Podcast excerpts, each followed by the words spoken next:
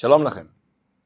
בתקופה האחרונה מדברים הרבה על מלכת אנגליה, על המלך שירש את מקומה. מאוד מעניין שבצורה עקיפה זה יכול להתחבר ליום כיפור. אז בהיסטוריה האנגלית יש uh, הרבה מלכים שמצאו את מותם בכל מיני צורות, על uh, עוולות כאלה ואחרות. ואחד הסיפורים הוא על אחד ממלכי אנגליה, שנידון uh, למוות בתלייה. ולפני שתלה אותו התליין, הוא ניגש אליו ולחש לו באוזן שני מילים, סליחה מלכי. ובעקיפין, הסיפור הזה יכול להביא אותנו להבנה יותר עמוקה מה זה בעצם יום כיפור. אז מה יש כאן בסליחה מלכי? בעצם זה לא עוזר למלך בשום צורה.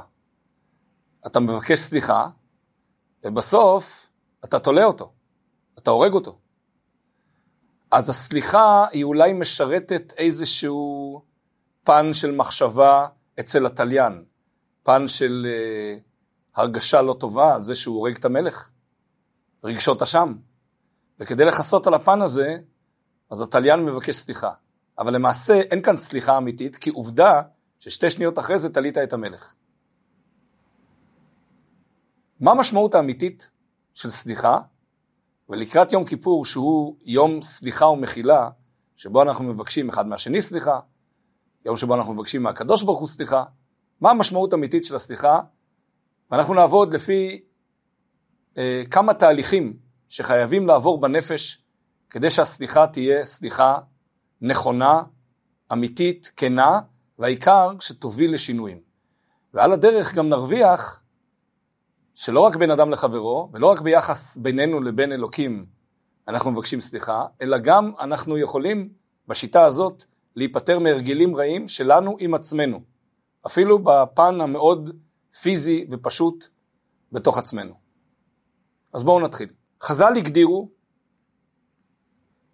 עבירה שחוזרת על עצמה במונח מאוד מעניין, ככלב השב על קיאו.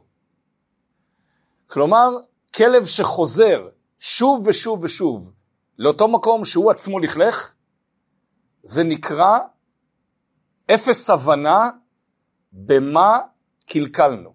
אם עוד פעם ועוד פעם ועוד פעם אנחנו חוזרים לאותו מקום שקלקלנו, לאותו מקום פגום בנפש שלנו, לא הבנו שקלקלנו, לא הבנו שזה מקום לא ראוי. אז החלק הראשון של הסליחה מתחיל הרבה יותר אחורה, בהבנה שהמקום שבו אנחנו נמצאים הוא מקום קלוקל, הוא מקום לא נכון. זה נכון ביחס שלנו לאלוקים? מצווה מסוימת אנחנו לא עושים אותה? אנחנו חוזרים שוב ושוב על אותה עבירה? זה נכון ביחס שלנו בין אדם לחברו? אנחנו חוזרים ופוגעים שוב ושוב ושוב, וחוזרים על דיבורים לא נכונים, על מעשים לא נכונים ביחס לזולת. וזה נכון גם ביחס לעצמנו. אם המעשן, מקף האוכל, מקף הצורך אה, מחשב בצורה מופרזת, לא יבין שהמקום הוא מקום לא טוב, לא התחלנו בכלל. אי אפשר להתקדם לשום מקום. בגלל שבחשיבה שלו הכל בסדר. בחשיבה של האדם הכל תקין, הכל מצוין, ורק הסביבה מדברת ומדברת על זה שזה מקום לא נכון, שזה מקום לא מתוקן, אבל אני כשלעצמי, אני חושב שהכל בסדר. אז אני יכול להכות על חטא אלף פעמים, ולהגיד אשמנו, בגדנו, גזלנו, אבל למעשה לא אשמתי, ולא בגדתי, ולא גזלתי, ולא עשיתי שום דבר רע, והכל, והכל טוב. אצל חסידים היו אומרים שיש אנשים שמכים על חטא. אשמנו, בגדנו, גזלנו, אבל בעצם מתכוונים, אשמת, בגדת, גזלת, זה לא אני. אני טוב, אני נמצא במקום מצוין. כל מה שהסביבה מעירה לי זה בגלל שהסביבה לא מבינה כמה נכון אני יודע את האמת. הסביבה פשוט לא הגיעה ל, לרמה של ההבנה שלי. אז ממילא המעשן יצדיק את העישון, כי עובדה שפלוני אלמוני הגיע לגיל 100 והוא עדיין מעשן, ויגיד משפטים כמו עדיף לחיות עד גיל 70 ולעשן, מאשר לחיות עד גיל 90 ולא לעשן, וכל מיני כאלה דברים. וקחו את העישון ותעבירו אותו לאכילה מופרזת, קחו את האכילה המופרזת, תעביר את זה צריכת מחשב בצורה מופרזת וכך הלאה.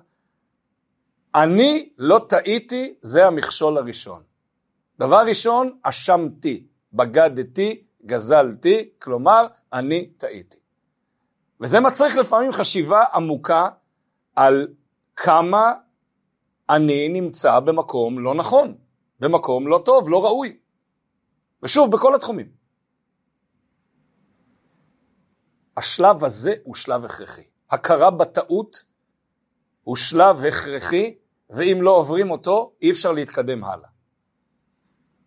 תשימו לב שבתפילה, ביום כיפור, מגיע קטע של מנחה, ואז יש קריאת התורה והפטרה. ההפטרה היא בספר יונה. ספר יונה, הקדוש ברוך הוא מצווה ליונה ללכת לננבי העיר הגדולה, להגיד לה שהיא נהפכת אם לא יחזרו בתשובה, ויונה מסרב ללכת. יונה מנסה לברוח מהקדוש ברוך הוא, עולה על אונייה, נהיה סערה גדולה. סיפור שלם עד שמוצאים את יונה ואומרים לו, למה אתה ישן? קום קרא לאלוקיך. אז יונה מצווה לכל האנשים, קחוני, ת, תיקחו אותי, תזרקו אותי אל הים. כי אני יודע שכל הסערה הגדולה הזאת היא בגללי. או בלשון הנביא, בלשון יונה בעצמו, בשלי הסער הגדול הזה. כלומר, כל המהומה, כל הסערה הגדולה הזאת שגורמת לאונייה כמעט לטבוע, היא בגללי. כאן מתחילה התשובה, במקום הזה. בשלי הסער הגדול הזה. כל מה שקורה, קורה בגללי, כי אני נמצא בטעות. אם אני אתקן את הטעות שלי, הכל יסתדר. אנחנו רגילים איפשהו ב-DNA האנושי להעביר את כל הטעויות שלנו לזולת. הכל בגללו, בגללה, בגללם. המורה שלי, המורה שלי, המנהל, השכן, ההוא, ההם. אני בסדר, כולם מסביבי טועים וכל הבעיות זה בגללם. לא. זה אצלי. הבעיה אצלי, אני צריך להכיר בבעיה שלי. זאת הנקודה הראשונה, שלב ראשון, הכרה. עוד לא דיברנו על תיקון. הכרה בעובדה שאני לא בסדר.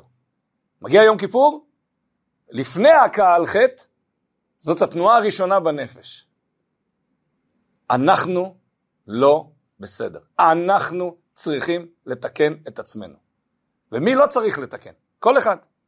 אחד זה בפן הזה, אחד זה בפן ההוא, אחד בן אדם לחברו, אחד בן אדם למקום, אבל כולנו צריכים תיקון. אז זה השלב הראשון. השלב השני, מה הייתה הסיבה שבגללה אני מאשים את כולם חוץ מעצמי? מה הייתה הסיבה שבגללה לא לקחתי אחריות על מעשיי עד עכשיו? אז בעצם, בכל דבר, כולל דבר רוחני וגם דבר גשמי. השאלה המרכזית היא, מי נמצא במרכז העניינים? האם אני נמצא או אלוקים נמצא. כשזה בין אדם לחברו, האם אני נמצא או הזולת נמצא. בעניין הזה זה גם אם אלוקים נמצא, כי אלוקים ציווה ואהבת לרעך כמוך.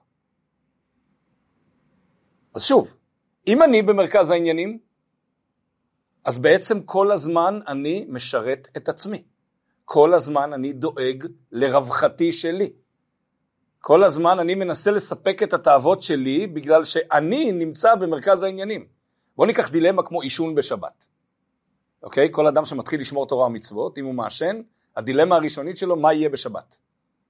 סיגריה זה הכרחי, הוא רגיל לעשן שני קופסאות ביום, הופ, שבת, מה עושים? אז שוב, סיגריה בשבת שואלת את, אותך את אותה שאלה, מי נמצא במרכז העניינים? האם אתה, כי אתה צריך סיגריה, או אלוקים שאמר לא תבערו אש בכל מושבותיכם ביום השבת. אז הדילמה הזאת נמצאת בסיגריה והיא נמצאת בכל דבר בחיים. אז השלב השני הוא לשאול באמת, האם שמתי את אלוקים במרכז החיים שלי? עד כאן התשובה היא לא. והעובדה שעברתי עבירות. כי אם אלוקים באמת היה מרכז חיי, כל העבירות לא היו תופסים מקום. איזה משמעות יש לסיגריה אם אלוקים כרגע מתחנן, עומד ומתחנן, לא תבערו אש בכל מושבותיכם ביום השבת, בבקשה אל תעשן. הסיגריה היא רק דוגמה. כל דבר אחר. אלוקים ביקש לא לשון הרע, אבל כרגע בוער לי, עומד לי על קצה הלשון, להגיד איזה דבר יפה לשני על חשבון הזולת. להגיד איזה לשון הרע עסיסי כזה.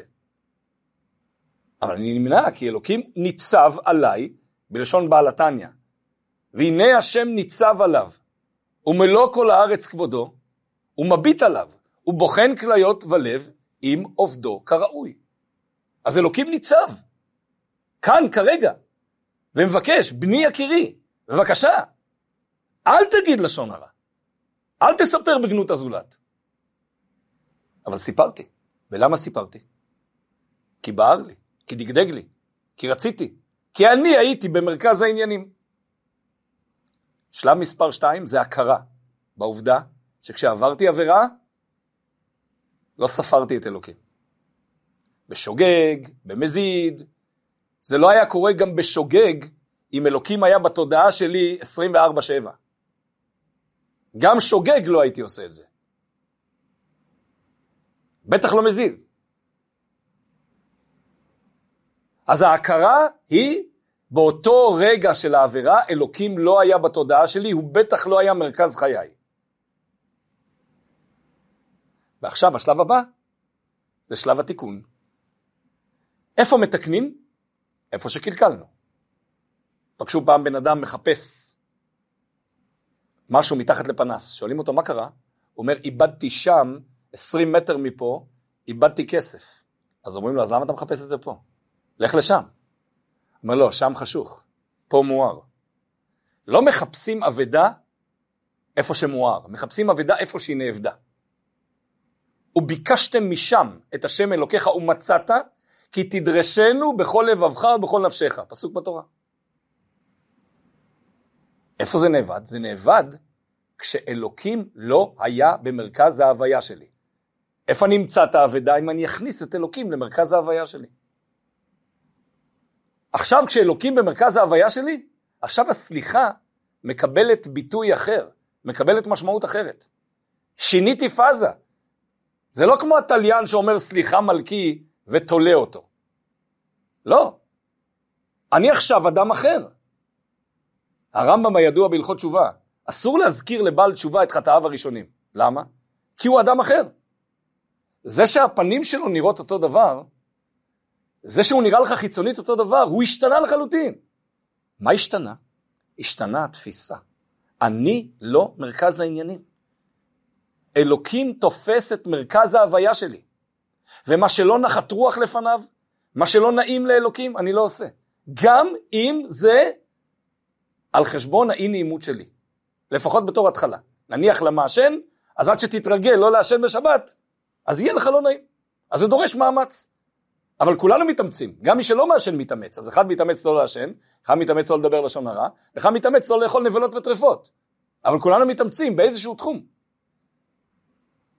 בבריאת העולם, כתוב, כשמגיע יום שישי, הקדוש ברוך הוא גמר את כל בריאתו, ואז יש פסוק שאנחנו אומרים אותו בכל קידוש בליל שבת. ויכל אלוקים ביום השביעי את כל מלאכתו אשר עשה, ויברך אלוקים את יום השביעי ויקדש אותו, כי בו שבת מכל מלאכתו, אשר ברא אלוקים, פסיק, לעשות. ואמרו חז"ל, אלוקים ברא עולם לא מושלם, אתה תשלים אותו. אלוקים ברא אותך גם לא מושלם, אתה תשלים את כוונת הבריאה. אלוקים ברא אותך עם תאוות, עם רצונות, עם שאיפה אולי להיות במרכז העניינים, אבל אתה תשלים את זה. אתה תכניס את אלוקים למרכז העניינים. וכל מה שלא מתאים לדעת אלוקים, הולך הצידה. זה מקום חדש. זה משמעות המילה סליחה. עכשיו אנחנו במקום אחר לגמרי. עכשיו כשיבוא פיתוי, אני אשאל את הפיתוי שאלה מאוד פשוטה. זה מתאים למה שאלוקים רוצה? אלוקים שמח בדבר הזה? אם אני אעשה את זה, זה יגרום שמחה לאלוקים? כן או לא? לא לי, לאלוקים. אם התשובה יגרום שמחה, מצוין. אם התשובה היא זה יציב את אלוקים, אם התשובה היא שזה יגרום הפך הנחת רוח לאלוקים, לא עושה את זה. כי לא אני מרכז העניינים, אלא אלוקים הוא מרכז העניינים. ודרך אגב, בשיטה הזאת אנחנו יכולים להיגמל מכל מיני הרגלים רעים שלא קשורים ישירות לעבירות, אבל קשורים להרגלים רעים שלנו עם עצמנו. בהרגל אכילה, אכילה בצורה לא נכונה ולא בריאה ולא טובה. זה שוב אותה שאלה. אני מחפש את הפיתוי של הרגע, או שאני מחפש דבר בגדול שיגרום לי לבריאות? האם אני מחפש את ההנאה הרגעית, או האם אני מחפש את השלמות הכוללת? האם אני לא מוכן לוותר על ההנאה הרגעית בשביל דבר הרבה יותר גדול שנקרא חיים, שנקרא שלווה, שנקרא בריאות, ש... כל מיני דברים. אם אני לא מכיר בעובדה שאני מכור, אני מעולם לא אצא מזה. אם אני לא מכיר בעובדה שאני מרכז העניינים ולא מעניין אותי הסובב אותי, או לא מעניין אותי הבריאות הכוללת שלי, אני שוב לא אצא מזה. הטכניקה הזאת, תורת השלבים הזאת, עובדת בכל תחום. לפי זה אנחנו נבין מה זה המושג חזרה בתשובה. מה הפירוש תשובה? אז כמובן זה לא תשובה לשאלה. לא מדובר שמישהו קיבל תשובה לאיזושהי שאלה שהייתה לו. תשובה כתוב בחסידות מורכבת למעשה משני מילים. תשוב ה'. Hey. בכל אחד מאיתנו יש ה' hey של שמו הקדוש של הקדוש ברוך הוא, שמורכב מארבעת האותיות י' K, ו', K. הה' האחרונה של שמו נמצאת בתוכנו ומחיה אותנו. כל יום, כל רגע, כל הזמן. אבל, כשאדם עושה מצווה, אז הה' האחרונה, קרי, ההתלבשות האלוקית בתוכנו, שמחה עם זה, כי אדם עושה ומקיים את רצון השם. וההא האחרונה מגיעה לשלמות כשהאדם באמת מיישם את התכלית שבשבילה הוא נברא. אבל כשאדם עובר עבירה, הוא עדיין מקבל חיות מאותה ה' האחרונה. קרי, הוא עדיין מקבל חיות מאלוקים. אבל הוא עובר עבירה, יש כאן פרדוקס. אתה מקבל חיות מאלוקים ועושה דבר נגד רצון האלוקים. איך זה יכול להיות? ההא האחרונה נמצאת בגלות. איפה גלות? בתוך מעשינו. מוכרחת להחיות אותנו, וסובלת כל רגע מהעבירות שאנחנו מבצעים. זה נקרא גלות. זה נקרא שכינתא בגלותא, שכינה בגלות. וההא האחרונה צועקת כל הזמן. אני רוצה לחזור חזרה לשמו של הקדוש ברוך הוא, כי בשעת ביצוע עבירה ניתקנו את ההא האחרונה משמו של הקדוש ברוך הוא, וכביכול נשאר בשמו רק שלושת האותיות הראשונות, י', ק', ו'. איפה ההא האחרונה? היא בגלות. זה מה שכתוב בשיר השירים, פתחי לי אחותי, רעייתי, יונתי, תמתי, שראשי נמלא טל. מה פירוש ראשי נמלא טל? כתוב בזוהר הקדוש, וזה חלק מפתח אליהו הארוך שבקהילות אה, עדות המזרח אומרים אה, לפני שחרית ולפני מנחה. מה פירוש ראשי נמלא טל? יש מושג שנקרא מילוי, מילוי האותיות. אם אנחנו סופרים את האות י' כמילה, כלומר לא י' כאות, אלא י' כמילה, י' ו' ד', כאילו אנחנו שומעים אותה כמילה. הגימטריה של י' ו' ד' זה 20, י' זה 10, ו' זה 6, ועוד 4, ביחד 20. ו' כשכותבים אותה ו' א' ו', הגימטריה שלה ביחד כמילה היא 13. ו' זה 6, עוד ו' זה 12, הא' באמצע, 13. הה' באמצע נכתבת ה' א', כלומר 6. צרפו את הכל ביחד, י' ואחר כך ה' ואחר כך ו', אתם מקבלים ביחד גימטריה 39. 20 ועוד 13 ועוד 6 ביחד 39. גימטריה, טל. בא הקדוש ברוך הוא ואומר לכנסת ישראל, שנקראת אחותי, רעייתי, יונתי, תמתי, פתחי לי, תחזרי בתשובה. את יודעת למה תחזרי בתשובה? כי ראשי נמלא טל. המילוי של האותיות של השם שלי, י' K, ו', הם 39. נו אז מה? אבל איפה ה האחרונה אנחנו שואלים? למה נתת רק גימטריה של שלושת האותיות? את השאלה הזאת שואל אלוקים אותנו. שאלה נוקבת מאוד. איפה ה האחרונה? אתם יודעים איפה היא? היא אצלכם. לקחתם אותה לגלות. עשיתם מעשים שליליים, לקחתם את ההי שאני נתתי לכם כחיות, ולקחתם אותה לשלילה.